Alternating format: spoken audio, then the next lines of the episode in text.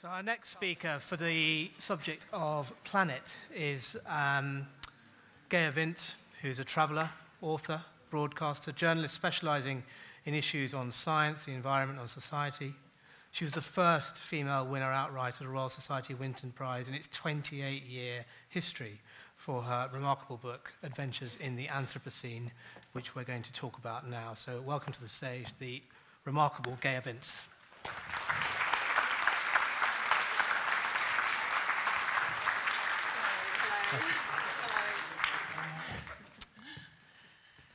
Oh, what a great festival this is. I'm really, really enjoying myself. Oh, good. Yes. No one's ever it's said that before. listening to all these amazing people talk. You're so lucky.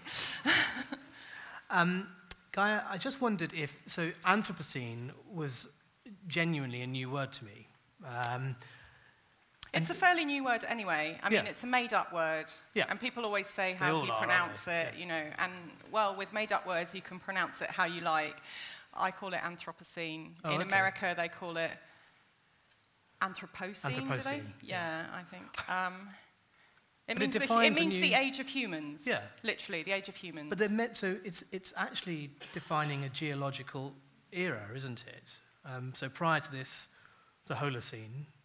Yes, is that correct? So, Yeah, so, so I mean, that's what's so Hmm. remarkable about this time. We really are living in an extraordinary time. Um, so, uh, geological eras of the past are defined generally by uh, huge cataclysmic events like a supervolcanic eruption or um, or an asteroid impact, like you'll have heard of the Jurassic or the Cretaceous when the dinosaurs ruled the world. Well, um, the Cambrian, which huge explosion of life. Well, the Anthropocene is similarly massively changing the planet. But these changes are all caused by us, a single agent. And, and that's really, I mean, it's quite remarkable. And um, it resets our understanding. I mean, we, we've already heard about um, Copernicus, um, you know, who, who put our place in the universe as, um, as just another planet going around the sun. Um, you know, Darwin did the same. You know, we, we were humans were not this uh, this godlike creature anymore. We were just a small twig on the grand tree of life. Well, um, the Anthropocene is reshifting that and saying, well, actually, we are pretty bloody amazing. You know, we are we are changing the planet in the way that only an, a dramatic physical event has done before, really. and you hear that phrase um, touted out, you'll hear it on the news often, won't you? This is felt to be due to human impact or whatever. But there was a recognition from you that that phrase was cropping up in context which would seem remarkable. So you'd, you'd hear about human impact even in terms of butterfly migration, glacial melt rate, ocean acidity, wildfire frequency. So human impact was, it seems obvious now to talk about in hindsight, but the ubiquity with which that was a presence on natural Yeah. phenomena was becoming ever more apparent. True? Yes, well, so there's a new field that's only been around in the last decade or so, which is Earth system science, which really recognizes that everything is interlinked. The climate is interlinked with um, uh, the ecology, with uh, hydrology, and so on. Um, and intrinsic to all of the changes that are going on at the moment is humans. So, so yes, I mean, I was, um, I was, a, I was an editor at the journal Nature, actually, um, and I was sending reporters out to cover stories, and I was getting a lot of scientific papers in, and they were saying, you know, um, extinction rate is very high, or uh, climate change has gone up, the acidity of the ocean is increasing, all these different things, and I was recognizing that something really quite extraordinary was happening, that, that they were all linked and it was all down to us. Is it as recent as that? Because that surprises me that, uh, what would you say the new field is called? Earth systems? So, well, so, Yeah. There, yeah, so there have been various people that have come before that have said, you know, there's, for example, the Gaia theory, um, uh, which said that the, the which looked at which looked at the Earth as a kind of um, almost a, a living system that, that regulates itself. Um, now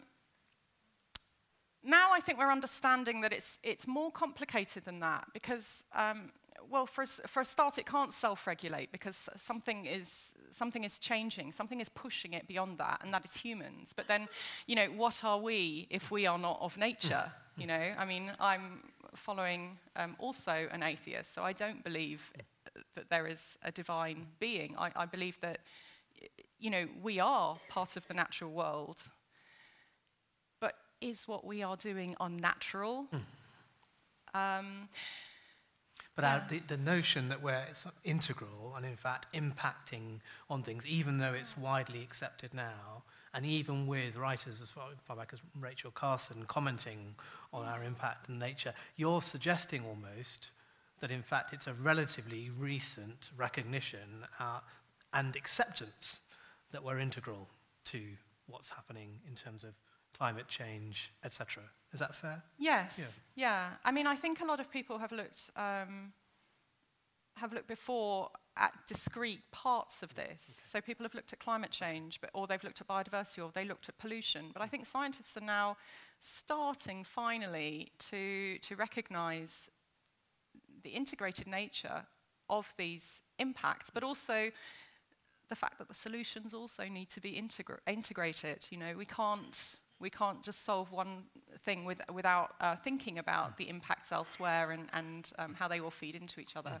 But the plus side of that, of course, is that by solving one thing, you can then, of course. Knock on effects. Yeah. I mean, you make the really interesting analogy in the book, almost comparing ourselves to a child who's tucking into a bit of chicken or a burger, and the recognition that this thing they're greatly enjoying is also a live thing, you know, not wildly dissimilar to the pet in their house, and that sudden terrible ambivalence as to our responsibilities and our, and our hedonistic joys are very closely linked. Yeah.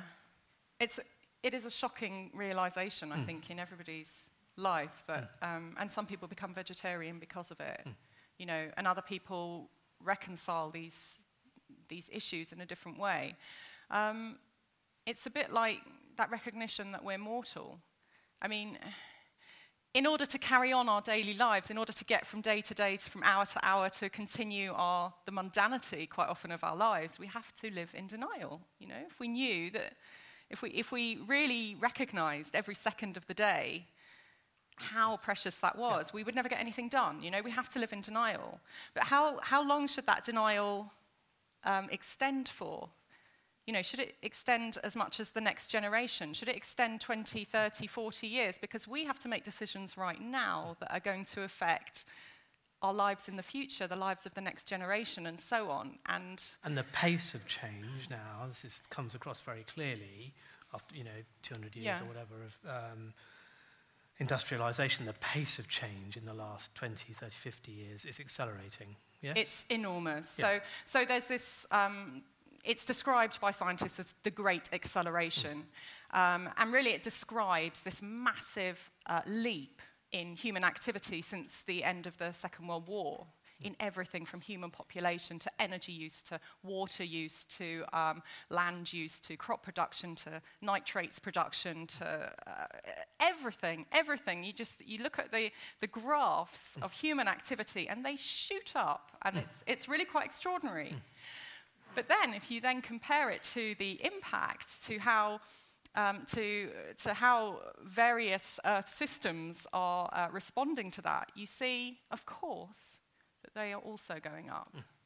The interesting thing, um, a particular thing struck me actually reading your book, was it's very easy to sit here and go, terrible human beings, noble um, non human life on the planet.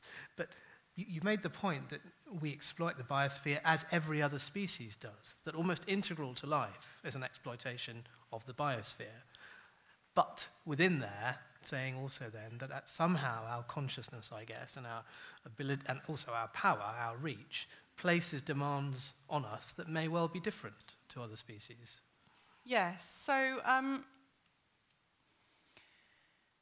so we, like every other species mm. is exquisitely adapted mm. by evolution to our habitat mm. and to exploit that. Mm. And, and you know, I'm, I'm, sure you all know that bacterial experiment where you, you give the bacteria enough food, it reproduces um, exponentially, and then, you know, they all die because there's not enough resources left. So we, we have something which, which other animals don't have, and, and that is that we are not just biologically adapted to our environment, but we're also culturally adapted. Um, so we can live in, in every other uh, environment, you know, from the Arctic to the tropics and in every different climate. We also adapt our environment to suit our needs. You know, where things don't occur naturally, where there is no lake, we create a reservoir. Where, where, um, where water appears as a solid rather than a liquid, we use it to make a house. You know, we do, so we adapt all our things, and we also adapt our culture. We adapt our needs to suit um, what we find there. So in some places, um, they use water a lot more sparingly than in other places.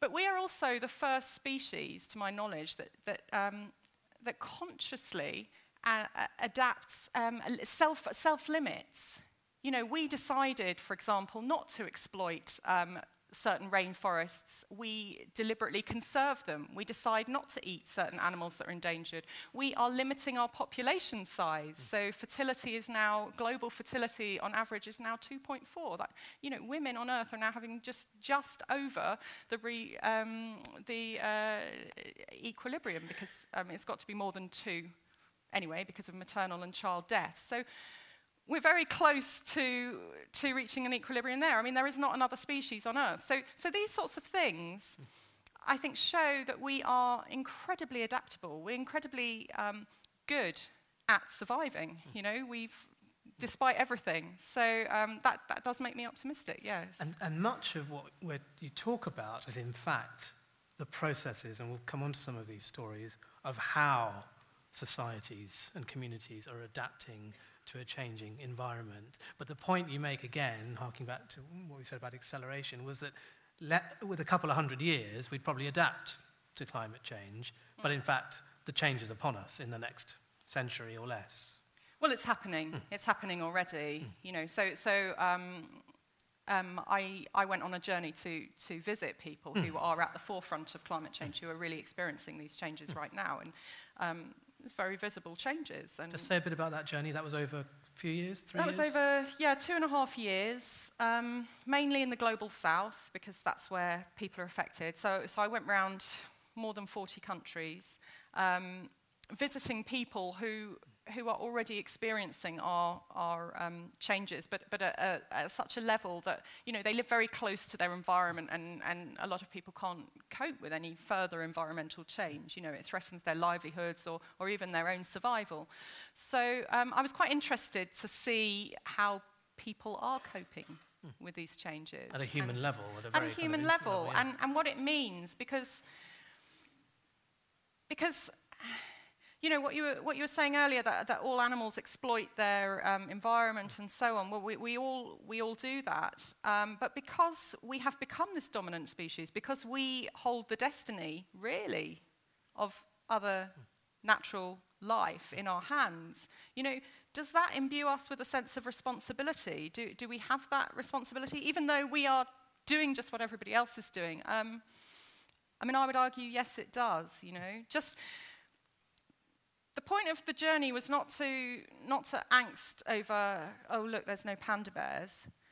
Um, it's very much, I'm very, I'm very much interested in, in the human perspective. What does it mean for us? You know, what does it mean for the survival, the enjoyment, the comfort, the, the livability of our planet um, for us and, and for the next generations to come?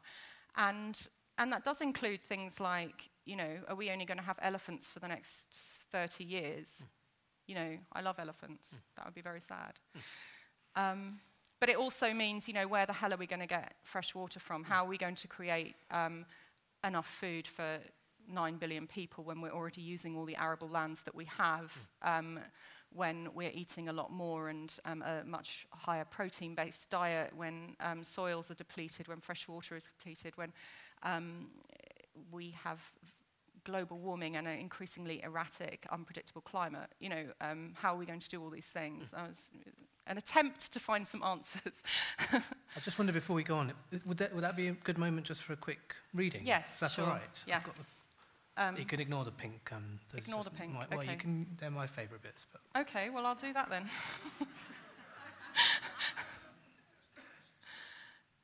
the underlined bits. Oh, uh, don't tell them. Sorry, sorry. No, there's no underlined bits. no. Whichever bits you like. We live in epoch making times, literally. The changes that humans have made in recent decades have been on such a scale that they have altered our world beyond anything it's experienced in its four and a half billion year history. Our planet is crossing a geological boundary, and we humans are the change makers. Millions of years from now, a stripe in the accumulated layers of rock on Earth's surface will reveal our human fingerprint, just as we can see evidence of dinosaurs in the rocks of the Jurassic, or the explosion of life that marks the Cambrian, or the glacial retreat scars of the Holocene. Our influence will show up as a mass of species going extinct changes in the chemistry of the oceans, the loss of forests, the growth of deserts, the damming of rivers, the retreat of glaciers, and the sinking of islands. Geologists of the far future will note in the fossil records the extinctions of various animals and the abundance of domesticates. Earth is now a human planet. We decide whether a forest stands or is razed whether pandas survive or go extinct, how and where a river flows, even the temperature of the atmosphere. We are now the most numerous big animal on Earth, and the next in line are the animals that we have created through breeding to feed and serve us. Four tenths of the planet's land surface is used to grow our food. Three quarters of the world's fresh water is controlled by us. It's an extraordinary time, in the tropics, coral reefs are disappearing, ice is melting at the poles, and the oceans are emptying of fish because of us. Entire islands are vanishing under rising seas, just as naked new land appears in the Arctic. Um, Thank you. Yeah. The thing that comes out, though, is that the, the technology that we've amassed has wonderful benefits for us our longevity, our life quality, our enjoyment of the planet, but then harms that follow. The stories that you meet in this um, journey then exploit the same technology, the very same technology, to adapt around, um, so adapt around the very geological changes and challenges that communities are facing. So that that really fine line perpetually, almost what you know, medics might call a therapeutic index between the risks and the very clear gains, is constantly being balanced, isn't it? Yeah, I mean, I, you know, I don't think that we can put a, uh, a value, um, a, a, a ethical or moral value necessarily to technology. Yeah. I really don't. Uh, um, and I mean, when I said I'm looking at our, from our human perspective, I think that I think we really are extraordinary. I think we're really amazing. Our, our, cultural evolution that has taken us to this level where we do, so many of us live in comfort. So many of us have the luxury of time to, to enjoy life beyond mere survival. You know, it's not just about, um, you know, eating, shagging, shitting, dying, or whatever the you know, other animals are doing. You know, we, we really, we do have this, uh, we, we explore this, this, the wonder, mm. you know, the wonder of life. Mm. Um,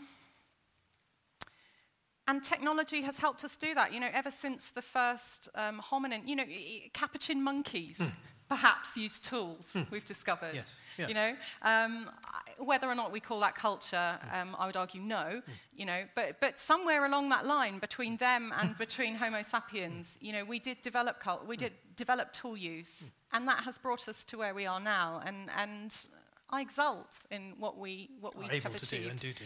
Yeah, and we have changed the planet. And we've changed it in a lot of ways that have been very bad for humans and um, very bad for the rest of nature. But we have changed it in a lot of ways that have been very good for us. And, you know, when we say bad for, for other, other wildlife, well, you know, what do we mean? Some, some species are doing very well. Eucalypts have never been so successful. You know, rats, um, sheep, chickens, so, I mean, influenza virus. So it's very easy, isn't it, to caricature it as bad or good. But yeah. you're saying, in fact, it, it, the mor- there's no moral absolute there, other than a very clear recognition that things are accelerating in a direction that's adverse. They are. Yeah? And at Okay. the moment, we are reaching certain crises, Yeah. and they are going to affect a lot of us. And, and, you know, and then we need to look at, you know, who is doing who is making the changes who is receiving the um, benefits or the curse of these changes you know and how are we and when i say we humanity as a global community going to do something about this you know yeah. but it would strike me i would i would wonder anyway if there's truth in this that the more impoverished parts of the planet are going to disadvantage are going to be more disadvantaged yeah. as a result of climate yes. change than those of us who sit in relative comfort. Yes, Yeah? and they are, and they are for, for two reasons. One, one of which is poverty and the way the infrastructure there and the way people live. Although there are some quite interesting examples, actually, of um, just to be devil's advocate. Um, when I was in Bangladesh, um, I, I was talking to quite a lot of people, and some of the very, very poorest people who had been washed off, you know, had to, had to move to slums and so on. Um, their outlook in life and um, decades on and continuing was actually a lot more positive and a lot they, they moved they had to keep moving.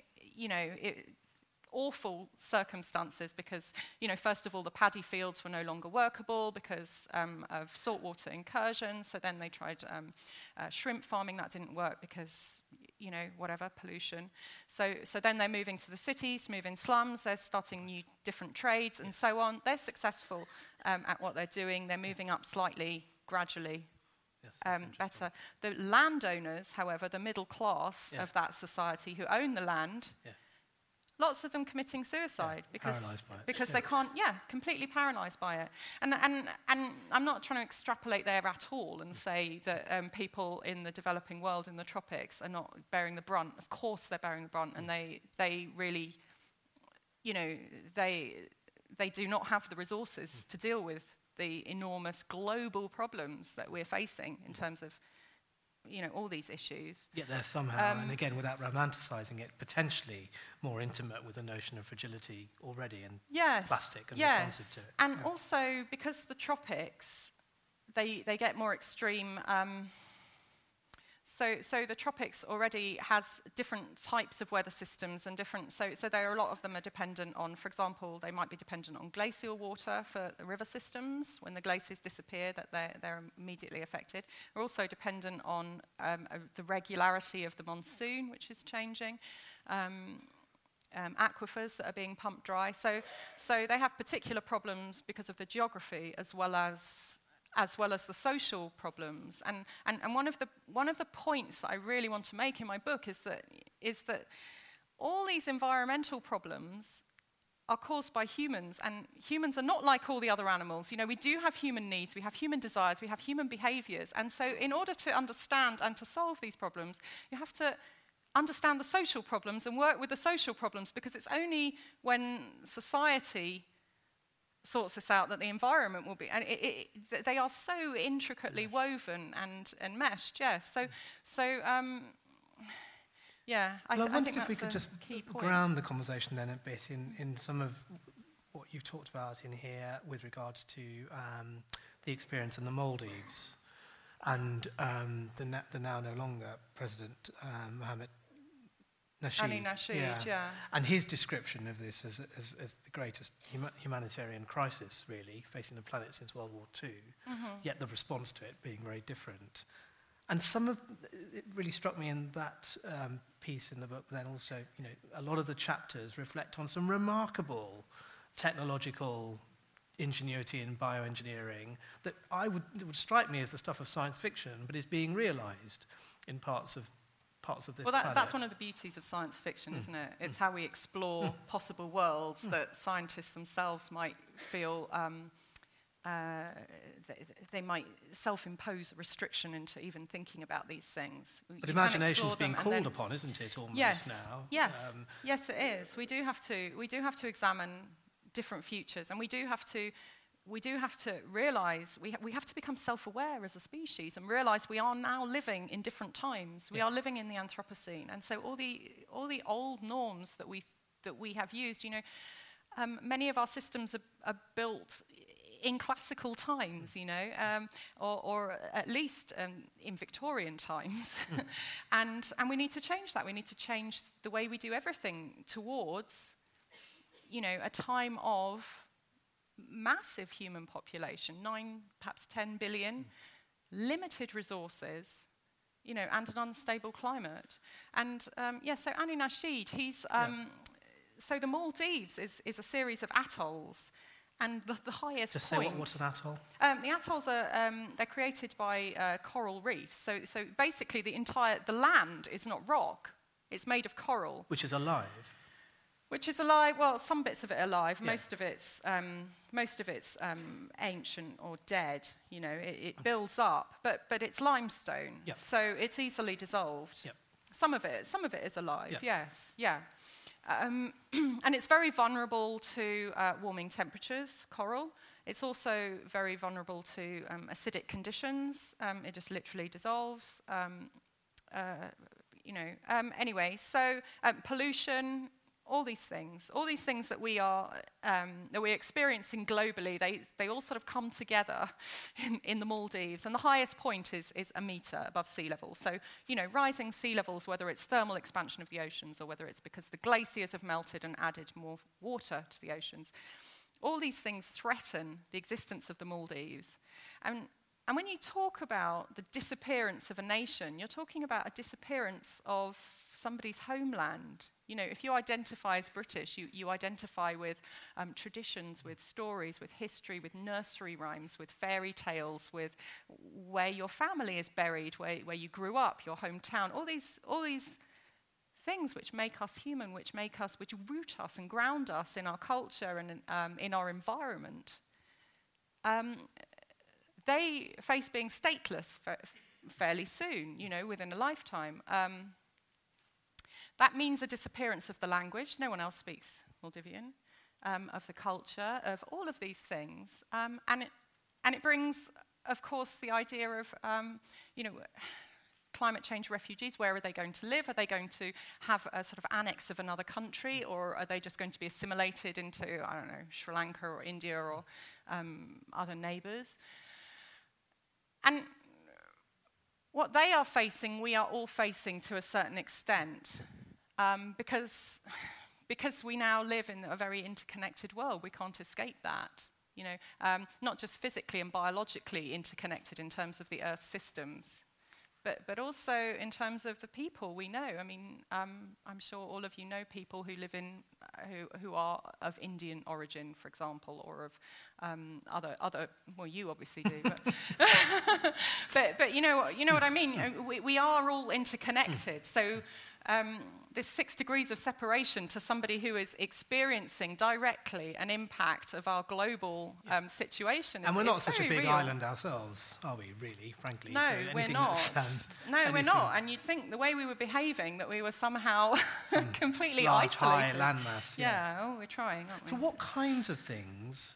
I mean, uh, things like you know, um, even floating islands being mooted, or re, as you say, relocation. Hmm. Well, this the is the, region. this is the exciting thing. Hmm. So, so um, to me, you know, we people around the world are experimenting Hmm. now with how how on earth are we going to solve these problems? Okay, so. Um, Coral reefs are disappearing. I mean, personally, this is an enormous tragedy because I'm a diver, and I remember as a child um, going to coral reefs in Australia and seeing just the most amazing multicolored underwater world that I, I just couldn't describe. And, you know, they, these things just do not exist anymore. yes, you can go to the Great Barrier Reef or Ningaloo or wherever, and you can see coral reefs, but they are not. They are just nothing compared to what they were. They are now going to disappear. They're, They're going to be the first yeah. ecosystem on Earth yeah. to disappear. This yeah. is a tragedy.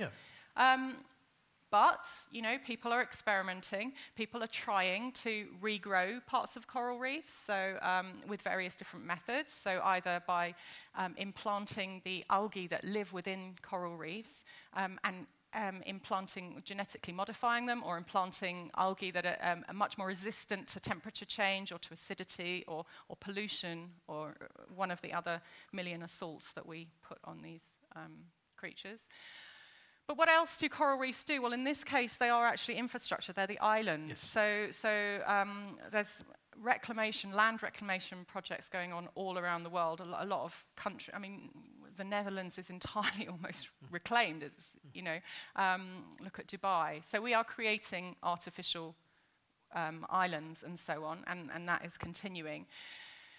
You know, how sustainable this is, I don't know. You know, how long, for how, for how long can we save New Orleans? You know, it's ultimately, it's, um, it has a limited life. And yet, it's the most important port on the most important river in the United States, you know, the, the biggest economy. So, but.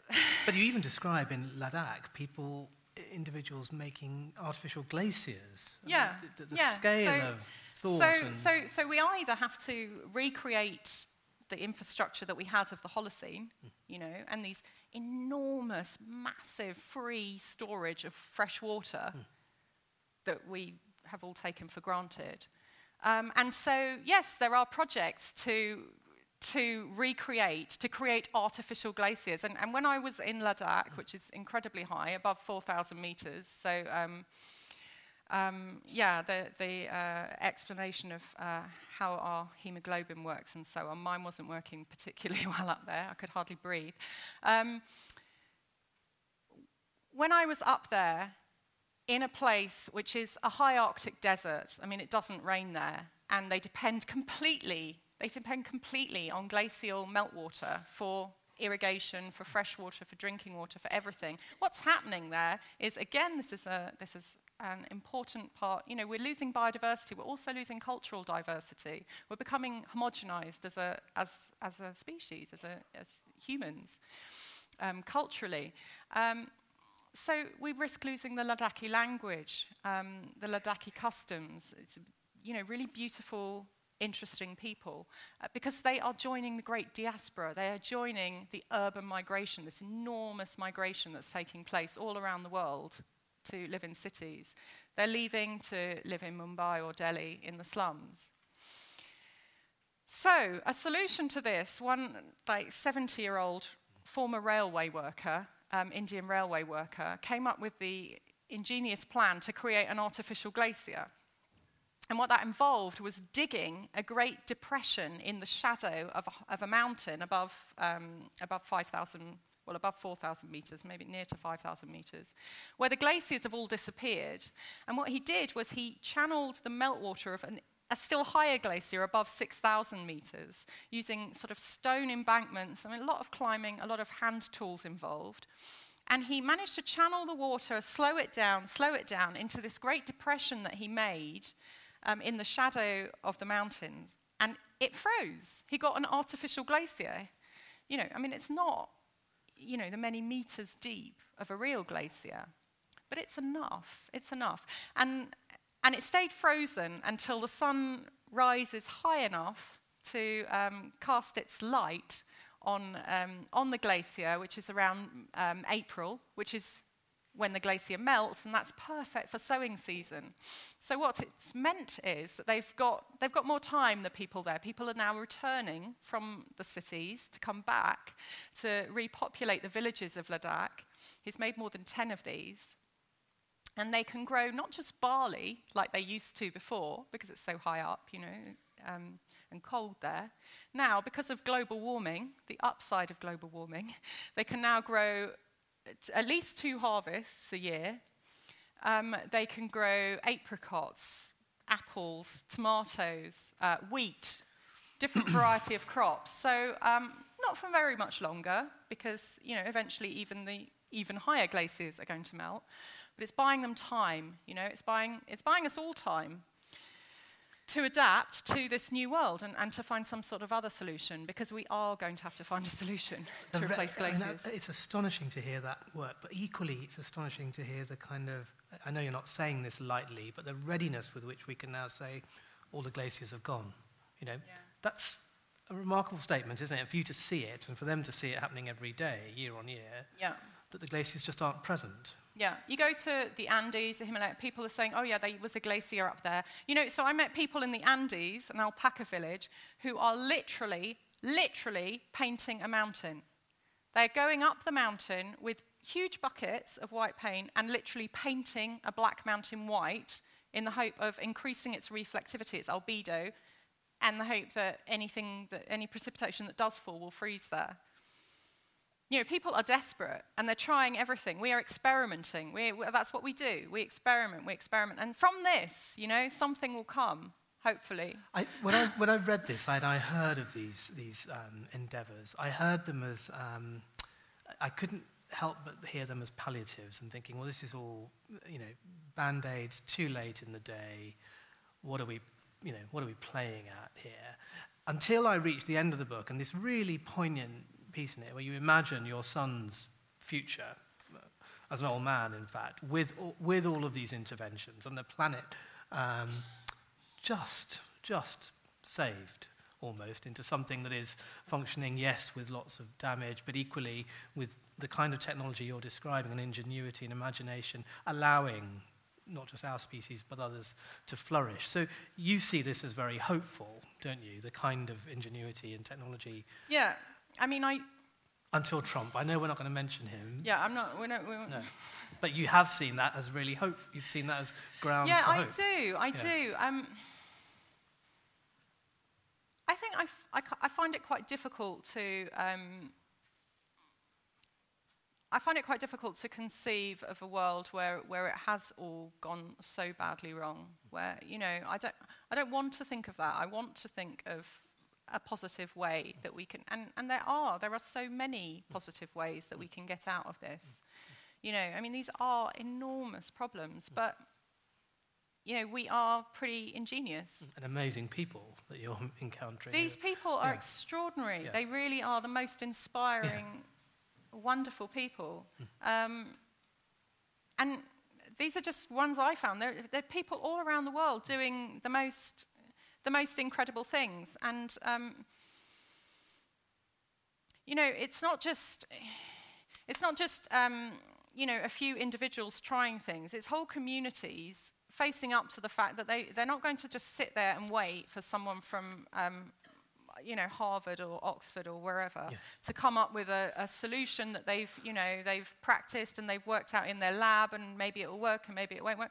I mean, yes, solutions will come from there as well, but they can't wait. You know, they've got a problem right now. They don't have water or, you know, they, they can't, um, they haven't got land anymore or whatever the hell the problem is. They have to solve it right now as, as we have always done. But these people, these people are really geoengineering their world on yeah. a small scale. Doing it, yeah. Yeah. And maybe we can light up some questions. Is that all right? Yeah, of course, yeah. yeah. we could.